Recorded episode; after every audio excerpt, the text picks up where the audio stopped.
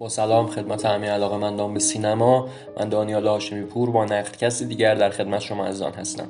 در این نوبت از نقدکست در مورد فیلم جدید دیوید فینچر صحبت می‌کنیم.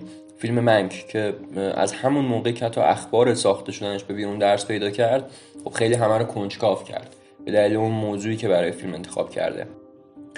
فیلم در مسیر متفاوت با فیلم های دیگه فینچر داره حرکت می‌کنه. یعنی فینچر مشخصا از اون سینمای جنایی که خب قبلا بسیار درش تبهر داشت فاصله گرفته و این بار تصمیم گرفته که یک فیلم بسازه از تاریخ سینما از دهه سی و چهل هالیوود و بره به اون دوران بینظیر و با استفاده از یک فیلم برداری درخشان سیاه سفید این زمینه رو یک مقدار پررنگتر هم بکنه و یک جور تجربه واقعی از اون دوران به ما بده.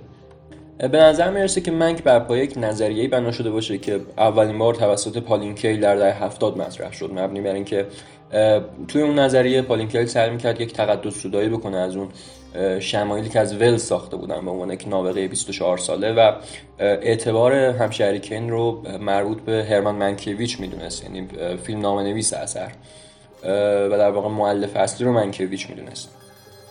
یک چنین نگاهی باعث میشه که یک فیلم مثل منک ساخته بشه.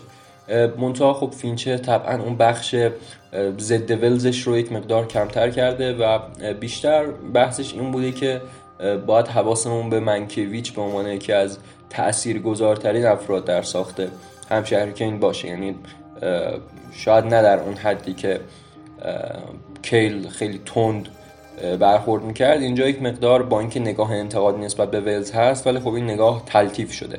و خب همینطوری که مشخصه از این صحبت روح همشهری کین در جاجای فیلم وجود داره. به شکل خیلی جالبی حتی به نظر می‌رسه که فینچر در فرم روایی خودش هم تحت تاثیر همشهری کین بوده. یعنی اون توازی هایی که داره ایجاد می‌کنه بین فلش بک ها باعث میشه که یک موقعیتی مشابه همشهری کین ایجاد بشه.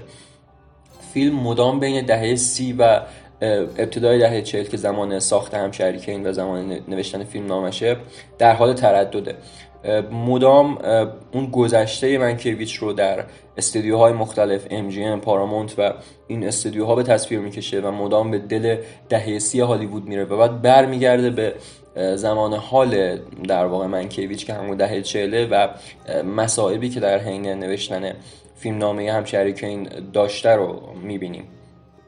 فیلم بی نهایت سینفیل پسنده. یعنی من بعید می‌دونم که مردم چندان ارتباطی با فیلم بگیرن. به این دلیل که فیلم نیازمند دونستن یک پیش زمینه عظیمی از دهه سی هالیوود شما. باید به هر حال رؤسای استودیوهای بزرگ رو بشناسید تالبی رو بشناسید سلزنیک رو بشناسید. و نیازمند این هست که شما بسیاری از فیلم های اون دهه رو دیده باشید و با نوع فیلم سازی در اون دهه آشنا باشید. تا اون ارجاعات ریز بینامتنی که توی فیلم وجود داره و اون اسامی پرتعدادی که توی فیلم ازشون نام برده میشه رو بهتر بتونید درک کنید. فیلم بی نهایت در ترسیم اون فضای دهه سی هالیوودی که حالا تحت تاثیر رکود اقتصادی وضعیت خوبی هم نداره بی‌نظیر عمل می‌کنه. یعنی خصوصا در صحنه‌هایی که ما مثلا فیلم نام نویس های مهم اون زمان رو می‌بینیم. بن هکت رو می‌بینیم. چارلز مکارتور رو می‌بینیم. این خیلی باعث میشه که به جای یک تصویر نوستالژی بازی علکی به ما یک حس واقع تری از اون دوران بده و بتونه یک در واقع احساسی رو در ما زنده بکنه که نه صرفا نوستالژی باشه. شاید بخواد یک مقدار درک ما از اون فضای ده حسی و نوع فیلمسازی اونجوری رو و نوع کار با استدیوهای اون زمان رو یک مقدار واقعیت ببخشه. ولی خب در کنار اینها به نظر من قدرت اصلی فیلم رو باید در شخصیت اصلی جستجو کرد یعنی شخصیت هرمان منکیویچ. که خب گری اولدمن نقشش رو بازی می‌کنه. گری اولدمن تو این سالها ثابت کرده در زمینه خصوصا پورتره یک بازیگر بی‌نظیر رو به شدت سرپاست و اینجا هم تحت هدایت فینچر تونسته که از بهترین بازی خودش. شاید به نظر من اگر نگم بهترین بازیش یکی از بهترین ها رو به نمایش بذاره. شخصیتی که داره اون سر و زبانی که داره شوخی های بی نهایت نقض و ظریفی که می‌کنه و یک رابطه اساسی که با همسر خودش داره توی فیلم و جزء به نظر من بهترین روابط زن شوهریه که تو این سالها ما تو هالیوود دیدیم. اینها همه می‌سازن اون منکیویچ افسانه ای رو و البته ما رابطهش با برادرش رو هم می‌بینیم. جوزف منکیویچ رو ما تو فیلم داریم. که البته قبل از اینه که منکویچ فیلمساز مهمی بشه و بتونه حالا اون فیلم های معروفی که ساخته مثل همه چیز درباره ایو رو بسازه.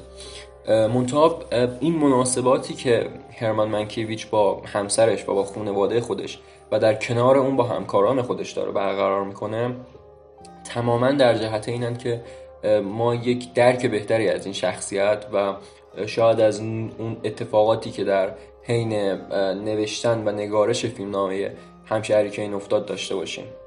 من به نظرم منک از تمام فیلم هایی که فینچر تو این سالها ساخته مثل Gone Girl و Girl with Dragon Tattoo و اینها فیلم بهتری باشه. و امسال شاید بهترین فیلم نباشه اما می‌تونه یکی از رقبای جدی برای دریافت اسکار بهترین فیلم باشه.